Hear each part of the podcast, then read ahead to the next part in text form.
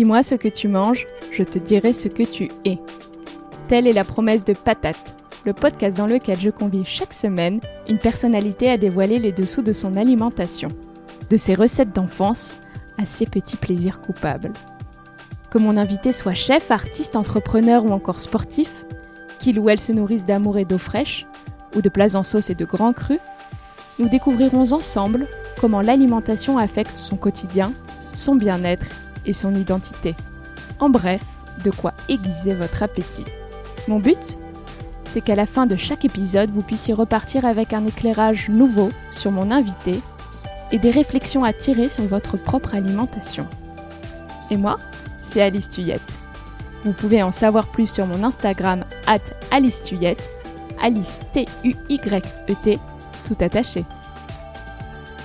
Bonjour à tous et à toutes, bienvenue sur ce huitième épisode spécial confinement de patates. Le 11 mai est juste devant nous, l'avenir nous tend les bras, dans l'incertitude certes. Mais j'ai envie que l'on s'encourage tous à embrasser cette période avec curiosité, bienveillance et appétit. C'est pour cela que ce dernier épisode de la série Je confine, donc je mange est placé sous le signe de la gastronomie avec Christian Lesker, immense chef 3 étoiles de l'hôtel Four Seasons Georges V, et Mathias Marc, cuisinier prodige et copropriétaire du restaurant Sensation Substance. Deux générations de chefs, de talents entre l'éclosion et l'âge d'homme. De confinement marqué par le retour aux sources. Car Christian Lesker et Mathias Marc ont tous les deux vécu une première partie de confinement à Paris avant de rejoindre leur terre natale, respectivement la Bretagne et la Franche-Comté. Vous entendrez donc, ci et là, le bruit entêtant du vent et le chant des oiseaux. Comment rester créatif quand on est privé de son quotidien de chef? Comment percevoir la lumière dans une période d'incertitude? En profitant notamment de moments de partage avec des proches tenus éloignés par une vie professionnelle à 100 à l'heure? Comment aller au plus près du produit? Comment réinventer le futur de restaurants gastronomiques à l'heure d'une économie de l'inconnu, au ralenti, coupée des touristes et dans des conditions sanitaires très compliquées. Vous entendrez toutes les pistes et les espoirs de Christian et de Marc, qui ont bien sûr partagé également leur péché mignon et leur passion, de l'amour du goût au son qui dépote. La cuisine de Christian Lesker est incroyable d'évidence malgré la complexité de son intelligence. Elle touche et transforme des petits plats popus, comme la soupe d'oignon, en grands plats, monumentaux. Alors vous imaginez bien mon plaisir de rencontrer le chef Lesker. Je pourrais aussi vous raconter que j'adore la cuisine de Mathias, mais en réalité, soyons francs, je ne l'ai jamais goûté. Croyez-moi, je vais aller vite me rattraper dès que cela sera possible. D'ailleurs, on ne sait jamais s'il convient de lire d'abord la biographie d'un auteur avant de découvrir son œuvre ou l'inverse. C'est la même chose ici. Christian Lesker, j'ai d'abord connu la création avant de connaître l'homme, et Mathias, c'est au travers de cette interview que ma curiosité envers sa cuisine a été incroyablement titillée. Alors, l'homme ou son œuvre, dans les deux cas, celui de Christian et de Marc, je suis enthousiaste au carré. Avec le chef Lesker, nous avons aussi parlé de la redécouverte du merlu, de l'inconnu pour un établissement qui draine à 80-90% une clientèle étrangère, de la manière de s'adapter et de faire du confinement une opportunité pour conjuguer sa vie au présent. Christian a aussi eu la gentillesse de revenir sur son expérience, ses 18 années de 3 étoiles, sa quête perpétuelle pour rester au sommet. Un vrai régal. Mathias, même pas 30 ans au compteur, m'a impressionné par la maturité qu'il a sur son travail. C'est assez saisissant. La cohérence de sa démarche éco-responsable, la vista qu'il porte sur sa cuisine et sur le management des hommes. Il nous fait même une petite annonce qui promet de bien belles choses pour l'approvisionnement de son établissement. Allez, je vous laisse, je suis ravie de vous faire découvrir ces deux chefs et vous souhaite une formidable écoute. Si vous avez quelques secondes, un grand merci de me laisser un avis 5 étoiles sur Apple Podcast ou de partager l'épisode si ça vous a plu. Bonjour Christian. D'ailleurs, vous préférez que je vous appelle chef ou Christian euh, Comme vous voulez, comme euh, vous vous sentez plus à l'aise. Si vous, si vous préférez Christian, il n'y a pas de souci, ou chef. Euh, les deux cas, aujourd'hui, quand on est confiné, on va dire, c'est pas très grave. Je ne suis plus chef de cuisine étant donné que je suis confiné à la maison. Bon, bah écoutez, je vais quand même vous appeler chef parce que c'est comme ça que je vous vois dans mon imaginaire. Alors très bien, chef. Sachez que pour moi, c'est un immense privilège de vous recevoir Parmi les plus belles émotions culinaires qu'il m'ait été donné de vivre, il y a votre gratiné d'oignons à la parisienne, votre ah, vous l'avez goûté. Ah oui, je l'ai goûté. Vos grosses langoustines à l'émulsion d'agrumes. J'ai eu cette chance. Alors, je vous remercie du fond du cœur de votre présence au micro de Patate. Vraiment un grand merci. Je ne peux pas déroger à une tradition. Pour commencer, avez-vous la patate aujourd'hui? J'ai toujours la patate. Finalement, quand on est chef de cuisine, on essaye d'être toujours. Euh, on se réveille avec la patate finalement. Et on se couche, la patate est un peu fatiguée, mais bon, voilà. Et comment est-ce que vous gardez la patate en confinement? En confinement, comment je garde la patate ben, Dans le malheur de ma mère, parce que ma mère s'est cassé la clavicule, il a fallu que j'arrive à son secours. Donc je suis, euh, j'ai beaucoup de chance parce que je suis en Bretagne, euh, dans mon lieu de naissance, finalement, dans, la, dans, le petit, dans, la petite, euh, dans le petit village breton qui s'appelle le Vieux Passage, la Ria d'Etel, c'est entre Lorient et Carnac. Et il y a un petit port qui s'appelle le Vieux Passage, et la tradition voulait que c'était le, Vieux Passage habité par les sauvages. Vous voyez, donc c'est vraiment un, un confinement agréable, parce que je suis entre la terre et la mer. On en parlera un petit peu plus ensuite. Alors, nous avons quelques minutes pour vous connaître au travers de vos assiettes. Est-ce que vous pouvez me parler du dernier repas de confinement qui vous a marqué? Le dernier repas de confinement, oui, il n'y a pas longtemps finalement, il y, a, deux jours, mais il y a deux jours, j'ai reçu, euh, j'ai reçu du merlu. Alors, je ne sais pas le merlu, si vous connaissez, mais c'est un poisson plutôt qui reste beaucoup en Bretagne, qui supporte très peu le transport. Et la criée de l'Orient, parce que j'ai mon marchand de poissons qui s'appelle Jego, qui m'a livré un merlu qui faisait 3,5 kg. Donc j'ai mangé un merlu rôti. Je suis allé chercher du laurier chez le voisin, frais. J'ai fait quelque chose de très très simple, meunière. Ce poisson meunière piqué au laurier avec un beurre, avec un beurre breton. Et j'avoue que c'était un produit tellement simple, mais d'une délicatesse, une, une émotion en bouche que là, je vais m'en souvenir, vous savez, quelque chose de d'un produit que j'avais oublié, j'avais oublié, le merlu. Une redécouverte alors. Voilà, exactement. Une, question traditionnelle maintenant sur cette émission. Manger, ça représente quoi pour vous? Manger, pour moi, c'est un moment où le temps s'arrête où c'est le partage, où c'est le moment où un moment de bonheur, mais un bonheur simple parce qu'on mange tous les jours, mais c'est de partager ensemble euh, une émotion. Donc, euh, euh, manger est un moment important pour moi dans la journée, par cette simplicité du partage. Vous l'avez dit, vous êtes retourné sur vos terres bretonnes puisque votre mère a eu un accident, mais vous avez passé une première partie de confinement à Paris. Vous avez d'ailleurs préparé des repas pour, euh, pour les soignants. Comment est-ce que vous avez vécu cette expérience finalement assez loin des ors du palace? Et est-ce que c'était important pour vous de vous engager d'une manière ou d'une autre? Oui, pour moi, c'est très important de pouvoir, vous savez, un chef trois étoiles, c'est quand même un chef qui a une belle réussite dans sa carrière professionnelle. Donc, il a été béni, entre parenthèses, des dieux. Donc, à un moment, c'est à nous de redonner un peu de bonheur aux gens. Et lorsque on a décidé avec toutes les équipes du Fort Saison Paris, l'hôtel Georges V, de donner le week-end de Pâques, consacrer le week-end de Pâques à, faire à manger, à, les déjeuners au, personnel soignant, bah, tout le monde a répondu présent. Et c'est vrai qu'on a partagé un moment de bonheur avec tout ce, corps médical. Et, et, je crois que c'est ça aussi, être chef de cuisine. C'est savoir donner du bonheur aux, autres par le repas, par le, ce qu'on peut euh, faire. Euh, euh, c'est aimer les gens. Et c'est ça un chef de cuisine. Il aime donner du bonheur euh, dans l'assiette. Donc, euh, euh, ça faisait partie de mon confinement, un grand moment où on a pu donner, donner, voilà. Oui, bien sûr, vous mettez beaucoup de vous-même dans, toutes vos, dans tous vos plats finalement. Et, d'ailleurs, vous êtes un, grand créatif. et là vous vous retrouvez aujourd'hui à faire une cuisine qui est disons plus ménagère. Est-ce que vous ne vous sentez pas un peu comme un lion en cage, parfois privé de vos fourneaux et de vos bons produits? Même si vous avez des très bons produits là où vous êtes, j'ai bien compris.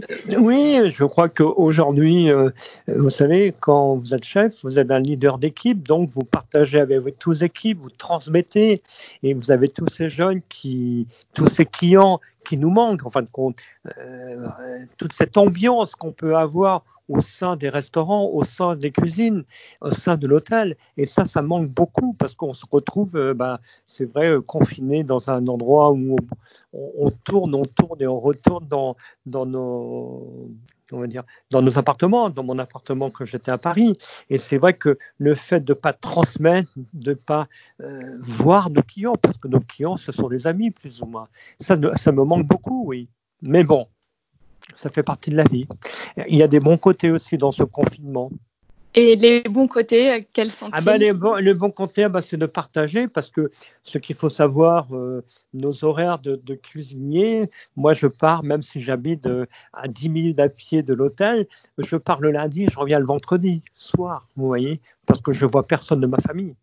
Donc euh, là, je partage, je partage, je partageais beaucoup avec ma famille, je leur ai préparé des repas je leur ai préparé, euh, j'ai pris soin ben, des choses que, que je faisais jamais.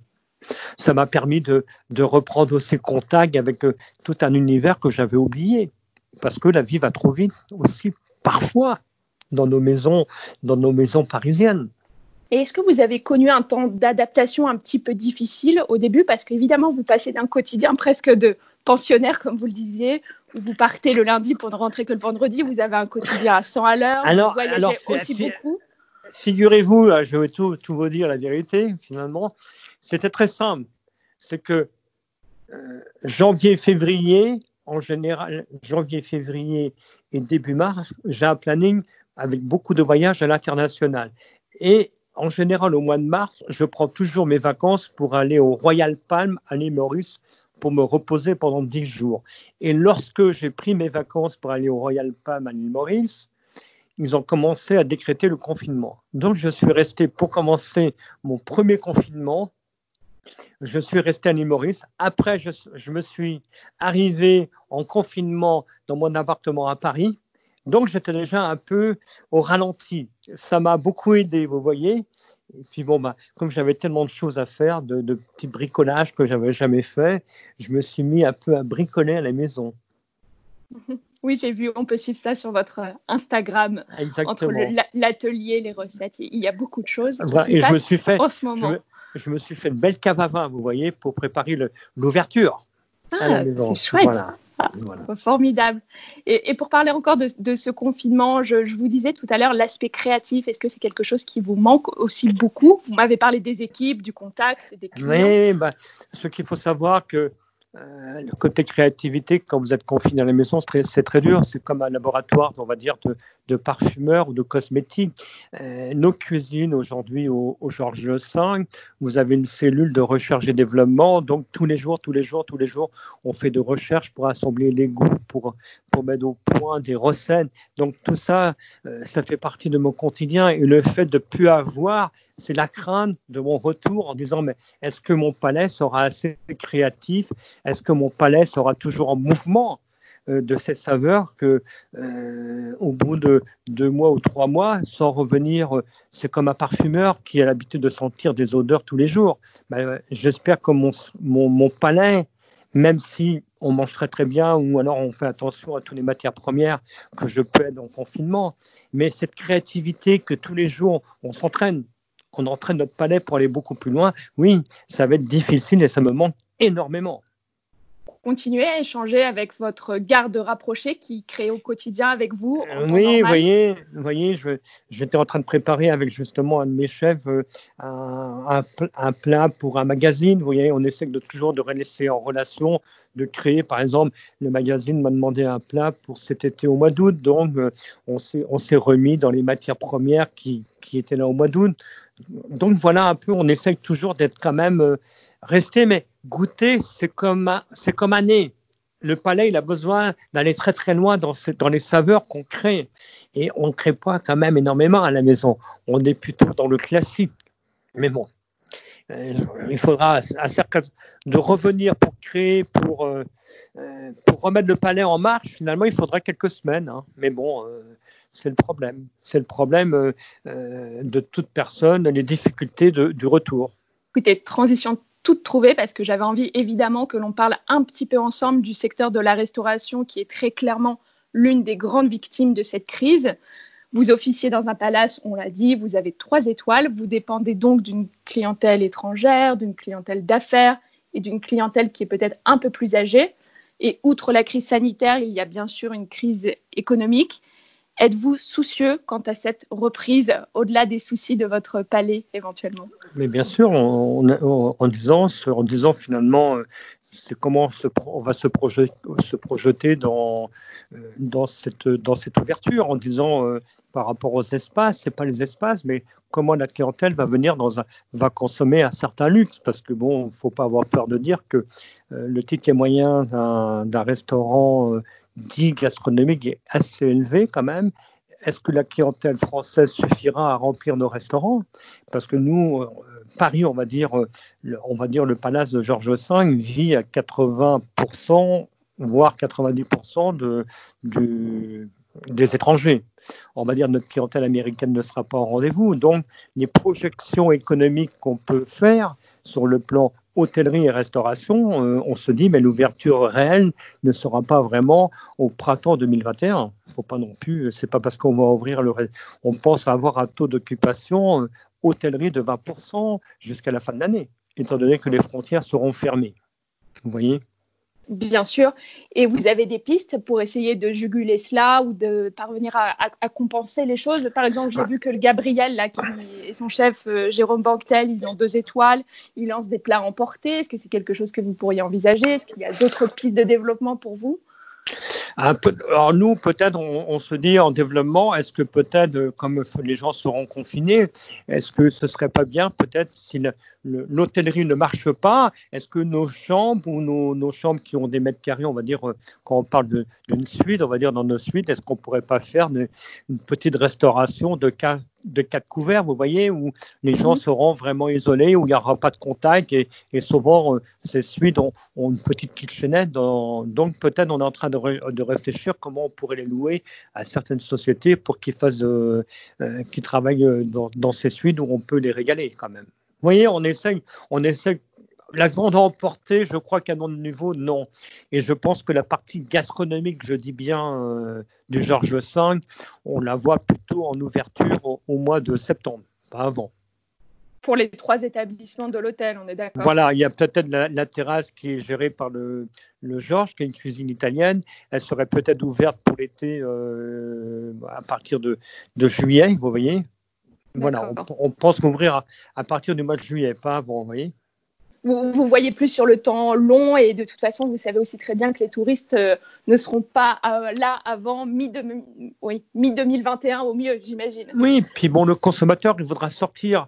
Nous, nos restaurants, on est enfermés. Bon, vous allez donc ils voudront consommer des terrasses je comprends que euh, celui qui est confiné depuis maintenant 50 jours dans un appartement a besoin d'être dehors. Dans la terrasse, on va exploiter plutôt la, terrasse de Georges V avec le restaurant Le Georges, une cuisine beaucoup plus euh, de saison, une cuisine simple à manger, plus, simple à manger et plus, plus lisible que la partie gastronomie. D'accord. Très bien. Et évidemment, vous n'êtes pas les seuls euh, impactés par les bouleversements actuels. Il y a aussi la question des fournisseurs. Est-ce que vous maintenez le lien aussi de ce côté-là? Ah oui, régulièrement, voilà, régulièrement, on téléphone à nos. Je prends par exemple, je téléphone beaucoup à mes petits fournisseurs qui font les circuits courts, comme euh, en Ile-de-France, nous avons Yamashita qui est le marchand de légumes. Alors je lui demande comment il fait pour s'en sortir. Euh, alors ils, commencent tous à faire des paniers, et ça c'est très bien. Ils, livrent des paniers avec beaucoup de. Je prends par exemple, euh, j'ai un fournisseur à côté de Pontoise qui me livrait des légumes. Ils livrent des paniers, mais non, ils font beaucoup de paniers. Ils sont passés, avant ils faisaient une trentaine de paniers mais non, ils font 250 paniers, vous voyez.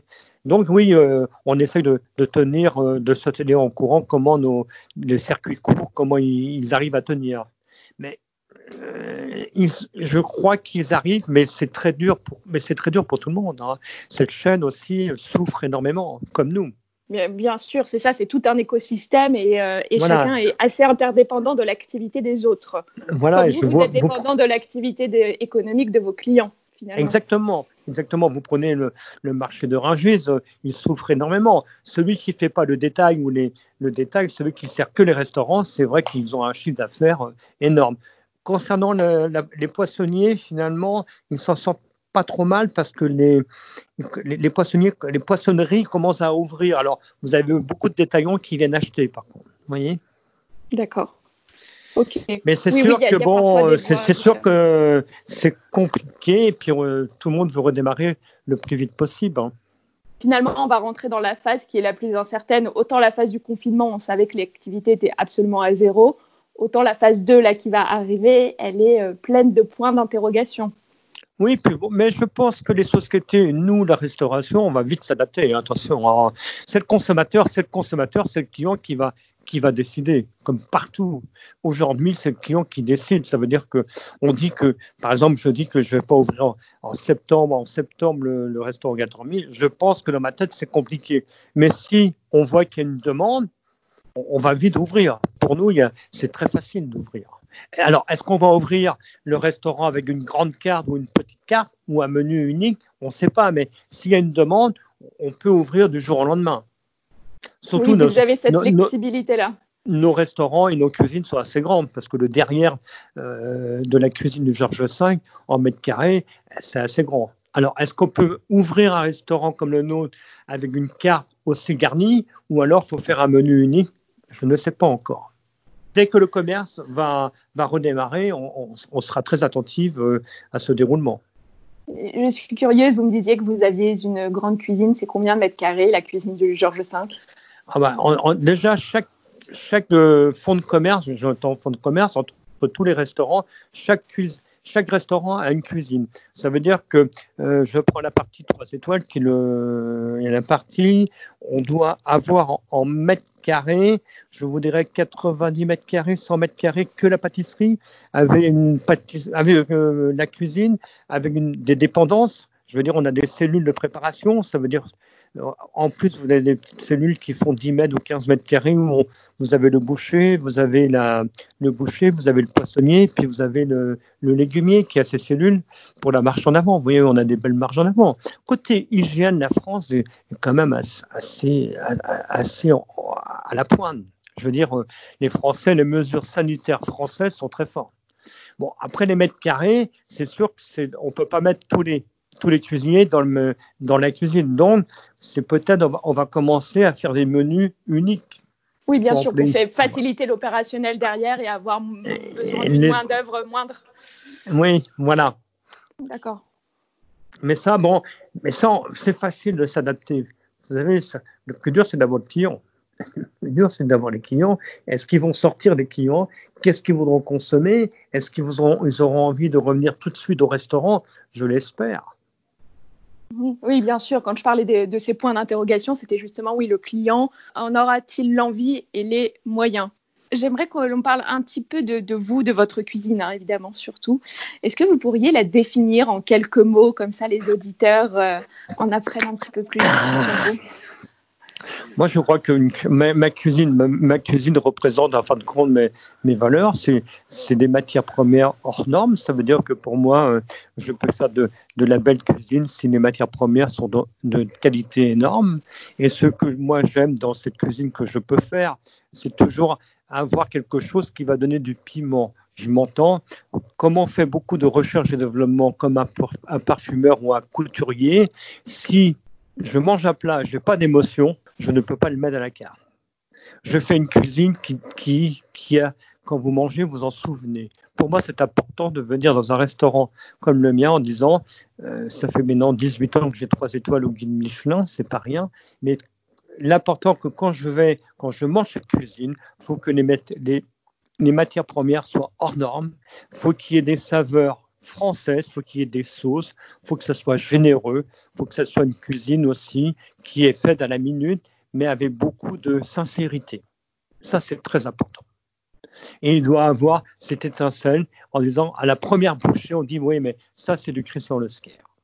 Et pour être du Christian Lesker, il faut que ça soit euh, d'une simplicité, mais ce petit goût qu'on ne trouve pas ailleurs cette petite étincelle euh, qui fait, euh, je prends par exemple quelque chose de très simple, quand je vais faire un pain, je vais prendre une bonne farine de sarrasin, ce sera un pain au levain qui aura du corps, qui aura de belle matière.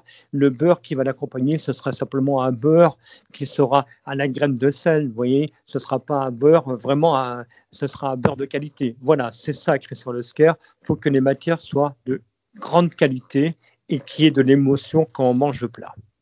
Très bien. Chef, quand vous avez un vrai coup de blues de confiné en cette période, vous vous jetez sur quoi?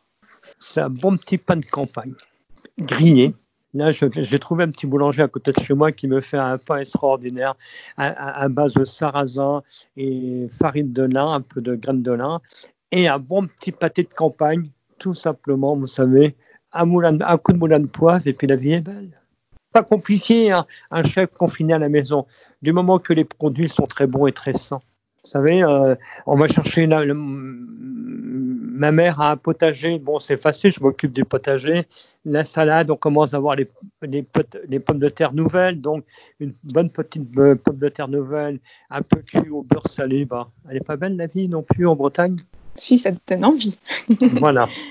De manière générale, hors cette parenthèse-là dont on vient de parler, si particulière, qu'est-ce qui vous donne le plus d'énergie en dehors de la nourriture? C'est la rencontre des gens. J'aime côtoyer les gens, j'aime voyager. Euh, j'aime voyager pour mon travail, j'aime découvrir. J'aime euh, la découverte, de, vous savez, euh, des pays, aller voir ce qui se passe sur le plan gastronomique, sur le plan culture, sur le plan musée. J'adore ça. J'adore le voyage. Et je crois, j'aime, j'aime les gens. Et comme j'aime les gens, euh, j'aime voir un peu comment ils se comportent dans leur pays. Ça va vous manquer alors dans les prochains mois oui, je crois, oui. Bon, après, maintenant, euh, je, m'adapte partout. Ce qui est important, euh, c'est de savoir s'adapter. Je pense que j'ai l'âge de m'adapter partout, de, de prendre le, le, moment présent. Donc, je vis le moment présent à chaque instant de ma vie. Donc, le confinement, pour moi, bah, ça se passe bien parce que je prends le moment de partager avec des gens comme ma maman, que ça fait longtemps que je ne lui ai jamais consacré, on va dire, trois semaines. oui, c'est une chance dans une vie. Et, en même temps, il y a tout. Voilà, c'est voilà, je, je, prends soin, je vais voir ses voisins. Donc, comme je suis un, communicant en plus, parce que je suis à Paris, on est des vrais communicants, tous, tous les chefs, parce qu'en permanence, on va voir nos clients, on est souvent dans, cette vie parisienne. Donc quand j'arrive dans cette petite commune, bah, c'est sûr que euh, prendre soin euh, un peu de, ma maman, c'est de dire aux gens le temps s'arrête, ou d'aller voir le potager tous les jours en train de regarder si les pommes de terre, on peut les manger parce qu'elles sont trop petites, pas assez grosses, vous voyez, ou alors vous allez chercher vos fines herbes au fond du jardin, c'est formidable aussi. C'est une parenthèse de ma vie. Petit effort d'imagination maintenant, chef. Nous sommes sortis du confinement. De quoi serait composé votre premier repas et où ce serait? Ah, ça c'est une très bonne idée. Ah, je crois que j'aurais sorti du déconfinement, passé un beau moment un peu curieux que je vais, moi j'irai, je suis à Paris, j'irai chez Kay le restaurant qui vient à trois étoiles. Ça fait longtemps que je n'ai pas goûté sa cuisine. Et comme je n'ai pas eu le temps euh, d'aller voir ce qu'il faisait depuis quelques temps, je crois que j'irai euh, passer un moment gastronomique chez Kay.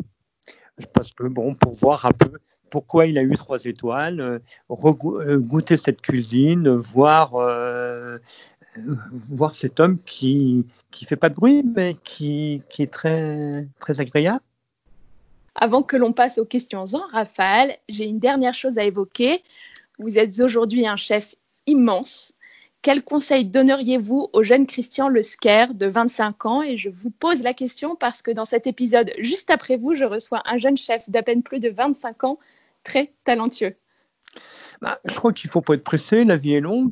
Prenez le temps de devenir chef, prenez le temps de, de visiter les cuisines un peu entre le sud, différentes cuisines, et puis trouver votre cuisine, trouver ce que vous aimez manger, euh, gardez votre ADN. Je crois que euh, restez vous-même, restez vous-même, faites attention à, autour de vous parce que le monde est dangereux autour de vous pour durer. Je crois que la vraie vie, c'est de durer comme euh, beaucoup de grands chefs. On devient grand, grand chef. on a été jeune chef, mais je pense qu'il faut durer parce que dans un monde qui va très vite, dans un monde euh, virtuel qu'on vit aussi le monde des cuisiniers, qui est très sollicité. Faites attention à vous, protégez-vous, parce que la vie, la vie d'un cuisinier est très longue. Et je pense que plus un grand cuisinier, c'est comme un grand vin. Plus, plus il grandit, plus il est, plus il est gardé, mieux il, se, mieux, mieux il développe un meilleur palais. Il va à l'essentiel. Soyez pas pressé. Merci pour ce joli message. Alors, je le disais, nous approchons de la fin de l'épisode. Êtes-vous prêt pour des questions courtes auxquelles vous devez répondre le plus vite possible? Oui. C'est l'interview Patate en rafale, édition spéciale confinement avec Christian Lesker. Sucré ou salé? Salé. Petit déjeuner, déjeuner ou dîner? Déjeuner. Recette fond de placard, des pâtes ou du riz? Plutôt du riz. Le meilleur endroit pour confiner, Paris ou la Bretagne? Paris. Répéto blanche ou gants de cuisine noire? Répéto. Votre look de confiné, pyjama jogging ou sapé comme toujours? Toujours un, jean et puis un, un, polo, comme ça, ça évite de repassage. Dans votre tête, vous vous sentez confiné ou libéré? Libéré. Je suis un homme libéré tout le temps. Cuisiner avec ou sans masque? Sans masque. Vin rouge ou vin blanc? Ça dépend, pas de préférence gratiné d'oignons à la parisienne ou bar, caviar et les ribots Les deux, l'entrée et le plat. Fromage ou dessert? Les deux aussi. Je suis un vrai gourmand, donc j'aime tout. Il n'y a, pas de moment précis, ça veut dire que pourquoi pas un fromage et pourquoi pas un dessert. C'est vrai que j'ai lu beaucoup, beaucoup de choses au cours des années sur vous et je sais qu'avant d'être un grand cuisinier, vous étiez un grand gourmand, déjà enfant. Voilà, exactement. Si vous deviez résumer le confinement en un seul mot Le confinement, c'est quelque chose d'inquiétant, mais en même temps, il faut prendre le positif du confinement. Et moi, j'ai pris le positif du confinement, donc euh, je prends le temps de vivre. Euh, je ne peux pas changer le déconfinement quand je veux, donc je m'adapte à cette situation qui qui me qui me stresse pas finalement. Je suis bien dans le confinement. Mais le temps, pour moi, le moment présent, je prends beaucoup de temps dans le moment présent. Donc, je ne pense pas au futur. Je suis dans un confinement. Le déconfinement est plus stressant que le confinement. Donc, je reste confiné jusqu'au 11. On verra après. Pour terminer, chef, auriez-vous un message positif à partager avec les auditeurs? Pendant cette parenthèse, peut-être l'avez-vous déjà donné, c'est de rester ancré dans le moment présent et de ne pas trop regarder vers le futur ou vous en avez encore un autre? Non, mais je crois que c'est très bien. Euh, penser au moment présent et puis le futur va arriver assez tôt pour, pour se poser toutes les questions du monde parce que en permanence, on ne sait pas, on sait pas, on ne sert pas dans un monde qui va tellement vite. Vivez le présent. Pensez au présent. Souvent, on ne pense plus au présent, on est toujours dans ses téléphones, personne ne se parle. Pensez à votre voisin pensez à vos, les gens que vous aimez. Il ne faut pas les oublier et n'ayez pas peur de leur dire je vous aime le plus souvent possible. Cet ancrage, cet amour du présent, vous parvenez à le, le conserver en temps normal parce que vous êtes dans un métier où particulièrement on pense toujours au prochain service, au prochain repas, à la prochaine carte, à la prochaine. Ah non, non, non, non, non, non, non, non, non, non, non, non, non. Moi, je suis comme, vous savez, un service, c'est comme une, on fait un service comme, on va dire, une, comme une Formule 1 qui fait un grand prix. Ça veut dire que le midi, on fait le service du midi et on verra pour le soir. Ça veut dire qu'on ne fait pas des préparations. On va dire on reçoit une tomate tous les jours, elle sera différente. Et le métier de cuisinier, c'est de donner euh, du bonheur à la tomate le midi et redonner du bonheur le soir et non pas penser euh, comment on va la faire euh, dans, deux jours parce que on va le recevoir, elle sera différente c'est encore un métier où on prend le temps de cuisiner, de faire des mijotés. Plus la cuisine est longue, plus elle est cuisinée, plus on prend le temps. Donc, on ne pense pas au futur. C'est pour les réseaux sociaux le futur, pour Instagram, mais pas, pas pour le palais. Écoutez, c'est une belle euh, école et une belle leçon de vie, je crois, qu'on peut appliquer dans bien d'autres domaines que la cuisine. Euh, chef, où est-ce que mes auditeurs peuvent vous retrouver? Vous me parliez d'Instagram, ils peuvent vous retrouver sur, euh, sur votre Instagram, compte Instagram. Oui, je suis très Instagram, je suis un, un adepte d'Instagram, j'adore. Vous voyez là, euh, aujourd'hui, j'ai posé, j'ai mis un gâteau de semoule, hier j'ai mis le merlu. Vous voyez, je suis. j'essaie de donner. J'ai vu le, le, gâteau de votre belle-mère aujourd'hui, c'est ça? Voilà, donc je. Voilà, donc j'ai pris le, le, gâteau de semoule de ma belle-mère à refaire facile parce que je, euh, je suis en forme, donc je fais, je fais de la cuisine simple.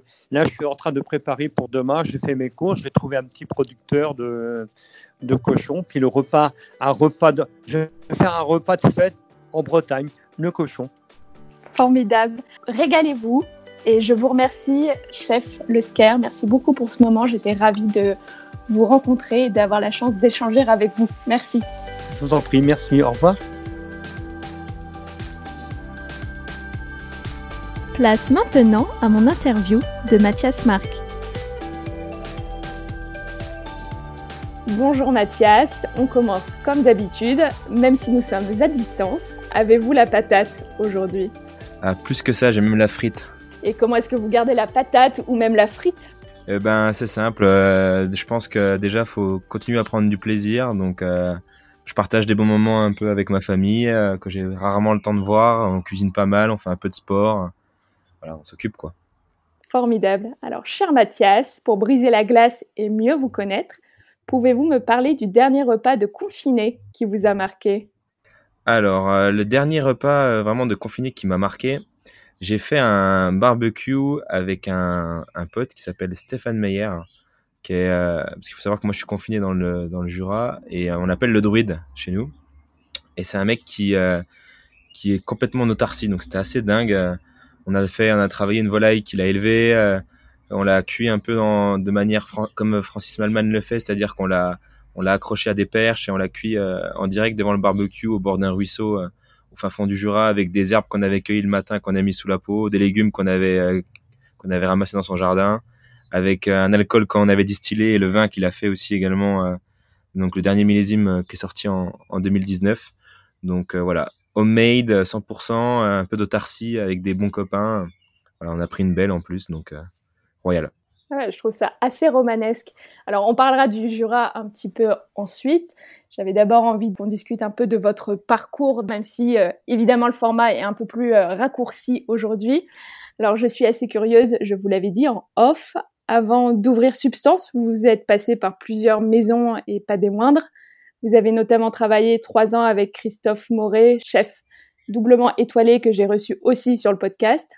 En quoi cette expérience a été formatrice pour vous? Mmh, euh, Le chef euh, Moret, moi, c'est assez, euh, c'est une expérience qui est assez, qui veut dire qui m'a marqué dans le sens, c'est un, un, mec, c'est un grand monsieur quoi. C'est un grand chef, un grand monsieur. moi, il m'a pris commis, je suis reparti de là-bas. j'étais, j'étais premier chef de partie, j'ai fait tous les postes de la cuisine il m'a formé euh, vraiment euh, du début à la fin. Il m'a ouvert un peu les portes euh, hyper facilement. il m'a vraiment beaucoup donné et c'était assez extraordinaire parce que c'est quelqu'un qui a de grosses valeurs humaines. Et moi, vu que je venais un peu de ma campagne, quand je suis arrivé à Paris, je, pense que j'avais besoin de me raccrocher un peu à ça et d'avoir quelqu'un en face de moi qui avait, qui avait à la fois de la technique, à la fois un grand chef qui, qui était respecté, respectable, et aussi avoir quelqu'un un homme, euh, enfin voilà, avoir de, de l'humain en face de moi, c'était important. Donc euh, il m'a notamment appris euh, voilà tout. C'est simple. je suis arrivé, je savais à peine tenir un couteau, je sortais de BTS et, et en ressortant de, de 3 ans de chez la serre, je pense que j'étais un cuisinier. Ah, il a fait de vous un cuisinier. Ouais, ouais, bah aussi, ouais. Il m'en a, mis des belles, hein, ça je l'oublie pas, hein, mais bon, c'est la, c'est le métier qu'il veut. Hein. Faut que ça rentre. Vous en avez bavé. Ouais, au bas c'était pas facile tous les jours, mais après il avait, justement, c'est ça qui était important, c'est que c'est quelqu'un qui, qui forme.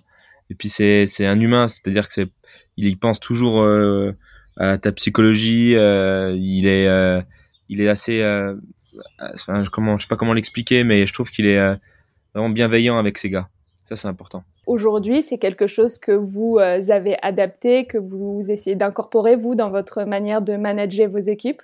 Bah, disons que déjà on n'est pas sur le. Enfin, je pense que les déjà les mentalités évoluent. je pense aussi que que quand tu manages, moi j'ai ouvert mon restaurant, j'avais 25 ans, quand tu manages une équipe à 25 ans, c'est pas la même chose que quand tu manages une équipe à 50 ans. Donc bien sûr que ce côté humain que lui a pu, pouvait avoir, ben bien sûr il m'a servi, mais moi je pense que j'ai complètement adapté ma manière de manager à mon âge, à mon resto, au fait aussi que tous les mecs avec qui je bosse, ben c'est des mecs avec qui j'ai déjà bossé avant, donc pour la plupart c'est aussi des amis. Donc quand tu es avec tes potes, tu as besoin de quand t'es avec tes potes, tu as besoin aussi d'avoir une relation une relation qui est un peu plus décontractée euh, que si tu que si tu es avec des gens que tu connais pas. Donc euh, c'est sûr que j'ai adapté mais après moi moi j'ai une vision du une vision du travail d'équipe et du management qui est assez particulière. Donc euh, je pense qu'il y a pour beaucoup ça peut paraître bizarre mais moi la mayonnaise elle a pris c'est cool. J'ai la même équipe depuis le début. Donc ça ça reste quand même un, un vecteur de je pense de du fait que ça marche, quoi. Ça prouve que ça marche. Ça fait deux ans qu'ils sont là, qu'on cuisine, qu'on se régale.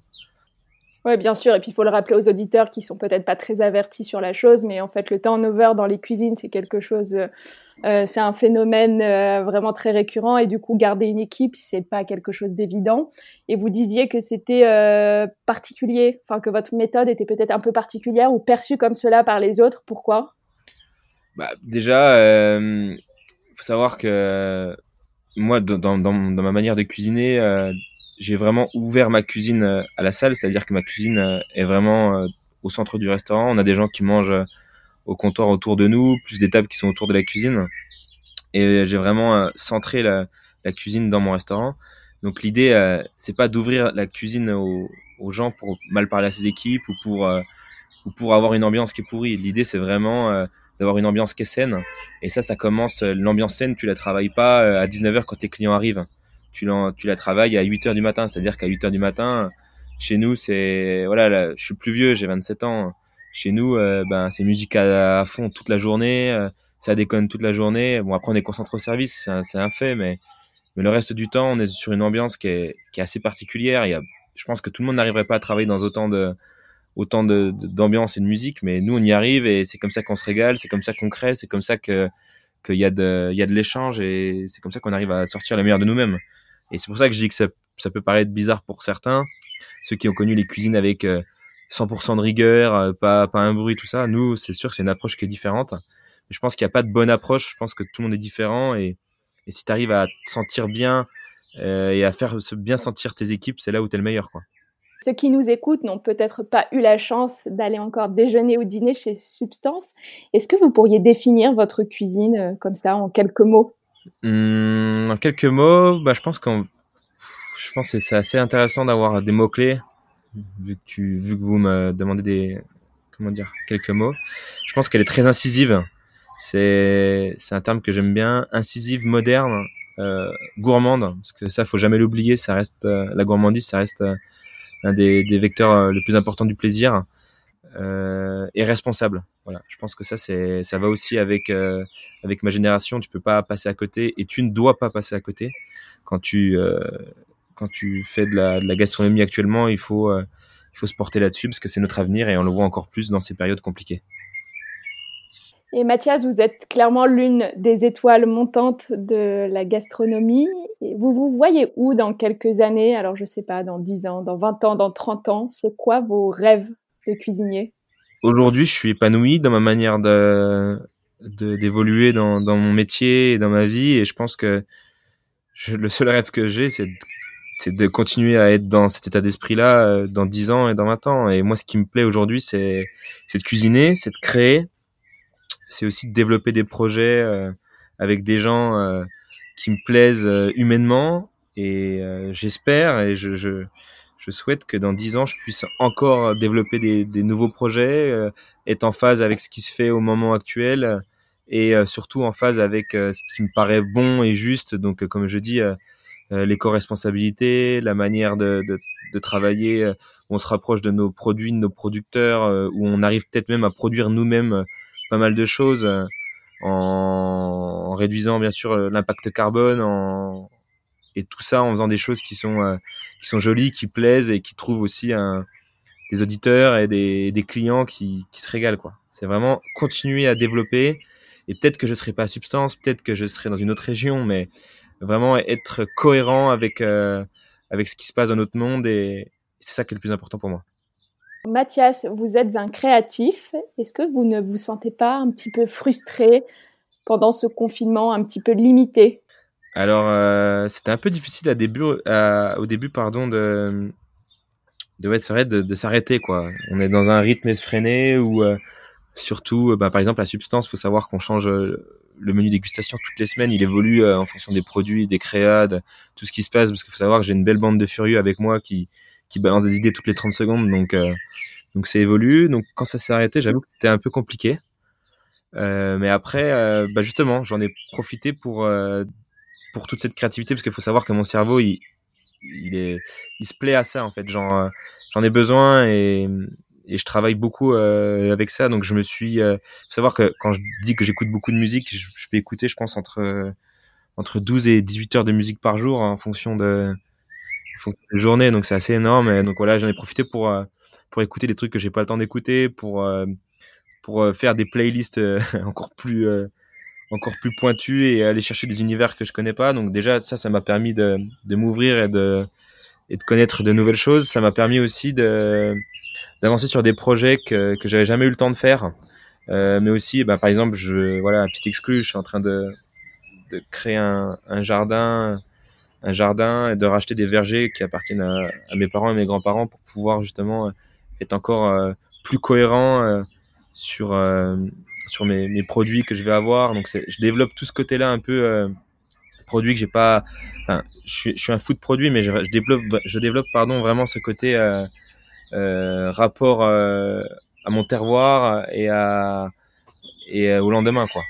C'est vraiment quelque chose que je cherche formidable. Ok, et le, et le, but ce serait de pouvoir approvisionner les substances d'ici à combien de mois? C'est à quelle échelle là ce projet que vous nous bah, offrez en exclu?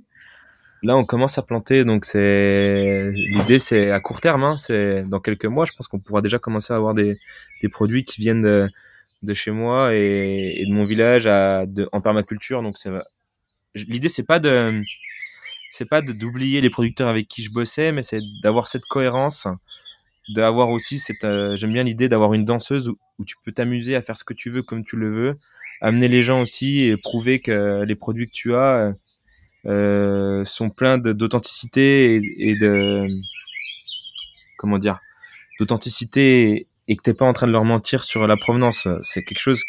En fait, on est tous pleins d'incohérences euh, et, et, tout le monde, personne ne peut être parfait. Par contre, je pense que si tu tends au maximum vers euh, vers cette cohérence, c'est là où tu es le plus respecté. Et c'est là où toi-même, tu es en accord avec toi-même. C'est ça qui est important, c'est d'être en accord avec soi-même. Parce que moi, je me vois pas demain euh, proposer euh, et dire à des clients, je suis euh, que dans un cercle euh, autour de moi et je me vois pas euh, mentir et faire venir un produit d'Italie ou de Grèce ou du, du Chili. Voilà, l'idée, c'est vraiment d'être cohérent avec mes idées. Mhm. En fait, on revient exactement à ce que vous disiez euh, sur la réponse précédente, que vous, votre chemin de cuisinier pour les prochaines années, c'est d'être en cohérence avec vous, avec vos valeurs, avec vos engagements, avec le sens que vous voulez donner à la cuisine. Et là, c'est un pas de plus sur ce chemin-là, j'ai l'impression. Complètement, complètement. C'est quelque chose que je, pense euh, a tendance à vite laisser de côté parce qu'on est pris dans la tourmente euh, et dans la folie du travail parisien. Et quand tu as le temps de te poser, même si c'est quelque chose vers laquelle on, tend tous, ben tu, là, tu as le temps de, te dire et de mettre un plan d'action pour être euh, réellement et efficace, euh, être en tout cas dans le réel et dans l'efficacité. quoi. C'est quelque chose que vous auriez fait là à court terme s'il n'y avait pas eu le confinement ou c'est véritablement le confinement qui vous a poussé à accélérer les choses et le faire euh, dès maintenant? Mmh, Je pense que c'est quelque chose que j'aurais mis euh, 5 ans à faire et que là je vais faire en 6 mois je pense parce que c'est jamais la priorité? C'est clair que la priorité, c'est de faire à manger pour le soir. Euh, tu as quand même d'excellents producteurs euh, et de, de gens, des personnes qui travaillent très bien, avec sur qui tu peux t'appuyer. Donc ça, c'est, je les utilisais bien sûr, mais de mettre tout ça en place, ça m'aurait mis beaucoup trop de temps parce que tu es concentré sur d'autres choses. Alors que là, euh, on va dire, ça fait un mois et demi, je suis que là-dessus. Ce qui est énorme. Hein. On peut dire quand vous avez su tirer le positif de la situation. Complètement, ouais. Mathias, qu'est-ce qui vous manque le plus de votre quotidien de chef? Franchement, je pense que c'est de claquer des bises à mes, clients. Hein. c'est le truc. Euh, en fait, euh, moi, j'ai j'ai énormément de, de, de, clients, amis, euh, de personnes qui viennent une fois, deux fois par semaine. Et ce relationnel, ça nous manque. Moi, je, je pense que avant d'être cuisinier ou même chef, c'est un grand mot. Je pense que je suis aubergiste. Moi, je me considère comme un aubergiste, comme quelqu'un qui reçoit. Et mon métier, c'est de nourrir les gens. Euh, Je suis pas non plus un artiste compris ou incompris. Je suis quelqu'un qui aime recevoir, qui aime accueillir, et ça, ça manque clairement. Une question rituelle maintenant sur l'émission. Manger, ça représente quoi pour vous?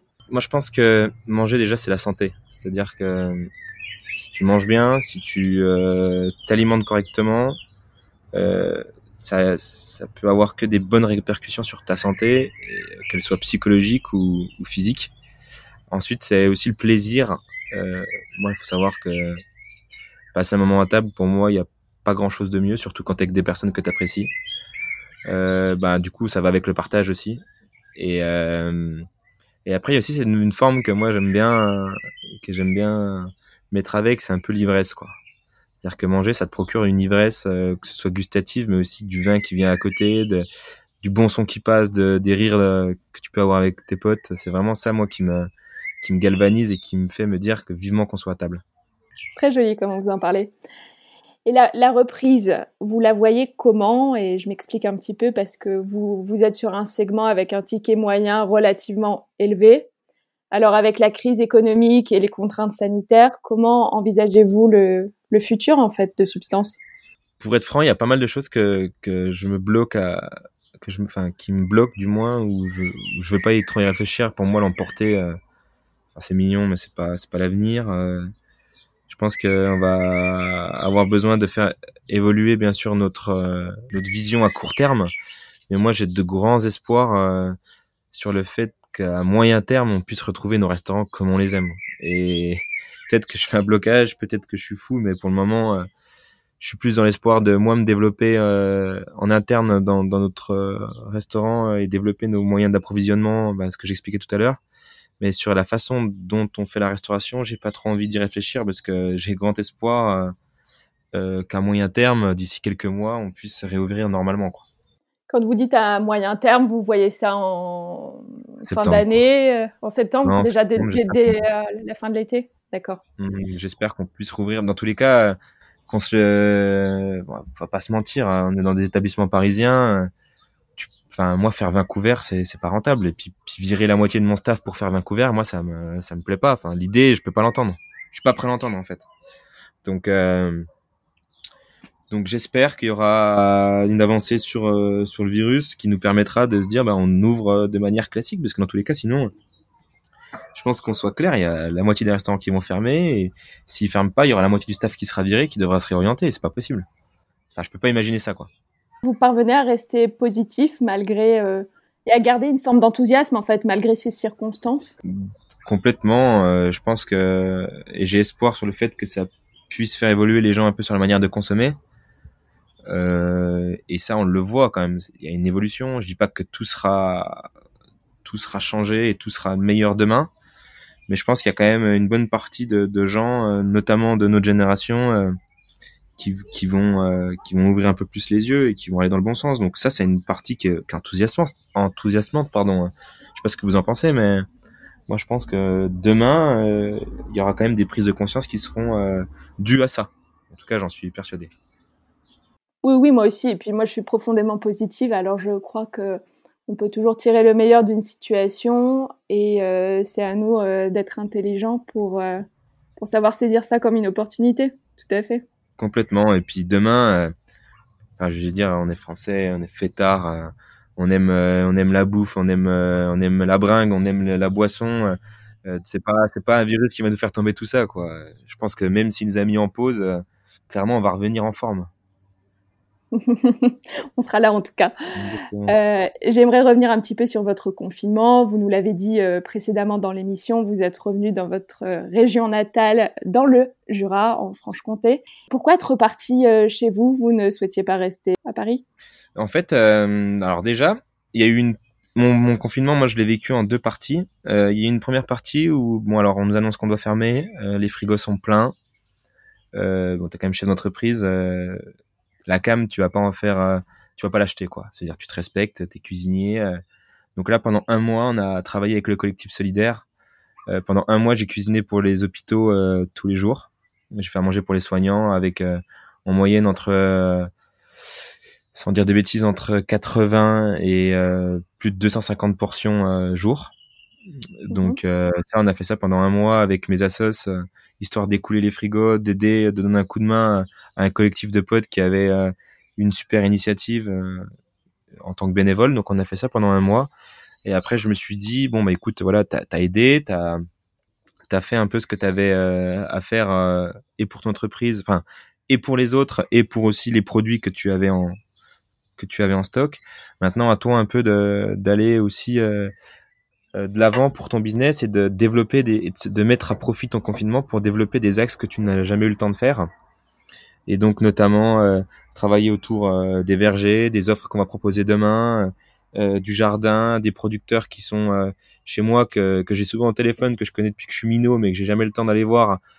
Alors que eux, c'est des, des mecs qui sont des mecs de la terre, donc c'est des mecs où, où les relations elles se développent dans le temps et sur la terre et ils t'expliquent des choses qui vont pas s'expliquer au téléphone ou en te voyant une demi-heure entre quatre canons euh, entre le 15 août et le 16 août quoi. Donc euh, là j'en ai profité pour passer du temps avec mon fromager, pour passer du temps bien sûr à distance. Hein. L'État nous l'a dit de toute façon, on a le droit de, on a le droit de travailler. Euh, moi, je suis chef d'entreprise. Aujourd'hui, j'ai besoin quand même d'avancer sur mon business. Donc, à distance de sécurité, j'étais avec tous ces mecs-là qui m'ont expliqué comment ça marchait, comment ça fonctionnait. On a mis en place des, un circuit pour que toutes les semaines, je puisse être livré avec ces magnifiques produits qu'on n'a pas sur la capitale parce que c'est des euh, c'est des insulaires, c'est des mecs qui sont dans leur niveau, dans leur euh, un peu dans leur euh, dans leur cambrousse que j'aime tant, hein, je la critique pas, mais qui sont dans leur cambrousse et qui n'ont pas le temps de, de, de de communiquer sur leurs produits qui sont exceptionnels. Donc voilà, j'ai profité un peu pour mettre en valeur tout ce travail autour de mes producteurs que mes producteurs font et de de pouvoir avoir des relations qui sont encore plus pérennes et plus solides avec ces mecs. Oui, c'est ce que je trouve euh, très beau dans votre confinement. Finalement, on n'a jamais été aussi isolé, mais vous vous êtes énormément ouvert. Complètement. Euh, malgré tout, alors je sais pas, hein, vous me disiez que vous étiez une personne positive, que vous aviez la frite, tout ça, tout ça, mais si vous avez un petit coup de blues de confiné, Mathias, c'est quoi votre petit péché mignon? Alors moi, ce qu'il faut savoir, c'est que euh, blues ou pas blues, confiné ou pas confiné, euh, je, me, je me nourris à peu près à 80% de, de charcuterie et de fromage. Donc, euh. Non, c'est vrai? Ah ouais, c'est une catastrophe. Non, non, mais c'est une horreur. Faut que j'arrête. Faut que j'arrête, sinon je vais, ça va devenir un enfer. Euh. au fil du temps, plus le temps passe, plus j'augmente le sport pour pouvoir continuer, mais il va falloir que j'arrête parce que ça va devenir invivable. Ben, quand t'es franc-comtois, déjà, t'as, que des fromages de ouf à disposition tout le temps, plus euh, des potes qui te font la charcuterie de dingue. Puis moi, souvent, j'ai pas le temps de manger, donc c'est euh, ça ce que j'allais dire, c'est un petit peu imposé aussi parce que vous avez un rythme de dingue, on le disait, un rythme effréné au restaurant, que euh, vous n'avez pas le temps, vous êtes toujours avant un service euh, comme ça, plus ou moins à grignoter des choses. Je vais, je vais vous faire le topo, Alice, c'est simple. Je commence ma journée, tu bosses pas mal, tu fais tes créas, tu te mets en place pour le service, tu arrives au service, là tu as le perso qui passe, ah, puis t'as pas le temps, tu dis oh, c'est pas grave, je mange pas, je suis un viking, je mangerai ce soir. Et puis là, tu 15 heures, tu finis ton service, tu décompresses, et là, tu ouvres ton frigo, tu vois un morceau de morbier, euh, une saucisse sèche, et puis t'as ton sommelier qui arrive avec un canon de rouge, ben voilà, c'est fini, quoi. Là, t'as as tout flanché, et puis du coup, tu manges pas le soir, et tu rentres chez toi le soir, t'as faim, et hop, tu rebelotes, quoi. C'est ça. mais, mais, là, pendant le confinement aussi, vous restez du coup sur ce rythme et ce 80-20%, 80% euh, charcuterie de fromage ou vous consommez des nourritures un peu, mais bon, j'ai quand même tendance à table à tomber dedans, quoi j'ai calmé, mais quand il y a le plateau de fromage qui débarque, j'ai un peu du mal à me retenir. Je comprends. Et de manière générale, hors cette parenthèse si particulière du confinement, qu'est-ce qui vous donne le plus d'énergie en dehors de la nourriture? Mmh, Clairement, c'est le son, hein. c'est la musique. Hein. Ça, il n'y a pas de débat. Je pense que je, suis un peu ouvert. Je sais que c'est un peu la réponse classique, mais je suis ouvert à vraiment beaucoup de styles. Euh, ça peut aller de la musique classique à la musique du monde à de la grosse techno, euh, voire même de la trance. Enfin, ça peut être. Euh, je suis hyper ouvert, je me nourris de ça, ça m'inspire, ça me permet de, de me donner la, la pêche clairement. D'ailleurs, au restaurant, euh, si vous avez l'occasion de venir, vous verrez que qu'on a les platines qui sont juste à côté de la, juste à côté du fourneau, donc ça, ça déménage pas mal et ça, ça amène quelque chose. je trouve que l'auditif ramène des sensations qui sont hyper complémentaires de, du gustatif, donc donc je travaille beaucoup là-dessus. Et cette passion qu'on sent extrêmement vive, vous l'avez toujours eue? Clairement, c'est un truc qui m'a toujours bercé. Hein. J'ai grandi dans une, famille où on écoute pas mal de, pas mal de sons et mes potes, euh, je pense que c'est, si j'ai une passion commune avec tous mes potes, c'est ça. Donc on a même un petit festival qu'on organise dans le Jura qui s'appelle la Wood Night, qu'on espère va être maintenu parce qu'elle est à la fin de l'été, avec avec des super artistes dans un bois avec que des cabanes suspendues, voilà, un truc bien sympa quoi. Donc ouais, c'est clair que la musique c'est c'est une passion que j'ai toujours eue et que j'aurai toujours. On sent, elle vous a toujours accompagné et vous accompagne euh, à tous les services et aux mises en place aussi. Clairement. pour le pour le malheur ou le le malheur ou le bonheur de certains de mes associés, mais bon, ils, savaient hein, quand ils ont signé. On sent que ça doit être assez euh, sportif de travailler avec vous. Vous semblez euh, très créatif. Il y a la musique à fond, il y a de la charcuterie, du fromage. c'est pas de tout repos. ouais, mais c'est que du bonheur, c'est du bonheur. Petit effort d'imagination maintenant. Nous sommes sortis du confinement. Ce serait quoi votre premier repas et ce serait où? Euh, Je pense que je vais voyager à Paris. Je vais à Chabourg. Je vais à Chabourg, euh, donc euh, c'est rue Saint-Sauveur, il me semble, chez les mecs qui ont lancé Balagan. Ils ont ouvert. Déjà, je suis fan de, la cuisine, de la cuisine d'Israël. je suis fan de, de, Tel Aviv, tout ça, cette ambiance. J'aurais besoin de voilà d'avoir une cuisine un peu solaire, euh, avec euh, des fous furieux qui qui vont te mettre une ambiance de dingue et qui vont euh, te bichonner que ce soit les oreilles ou le palais et même le foie parce que généralement quand tu repars de là-bas faut prendre un Uber voilà je pense que ce serait vraiment le restaurant que j'ai envie de faire parce que c'est c'est de la joie de la bonne humeur de la cuisine et du soleil ça c'est quelque chose de très festif pour revenir ouais complètement ouais c'est je pense qu'on a tous besoin de faire la fête là même si euh, même si on est reposé, je pense qu'on a tous besoin de d'échanger, de, se rencontrer et, et, voilà. Nous approchons de la fin de l'épisode. Êtes-vous prêt pour des questions courtes auxquelles vous devez répondre le plus vite possible? Avec plaisir. C'est l'interview Patates en rafale, édition spéciale confinement avec Mathias Marc. Sucré ou salé? Sucré. Petit déjeuner, déjeuner ou dîner? Dîner. Cuisine maison ou repas livraison? Repas livraison. Votre playlist de confinement? Euh, Mind Against, euh, Laurent Garnier, Woodkid, euh, Riopi pour de la musique classique, euh, Burna Boy pour de la musique africaine, L'Homme Pâle pour du rap français. Et je pense qu'on est pas mal. Recette fond de placard, des pâtes ou du riz?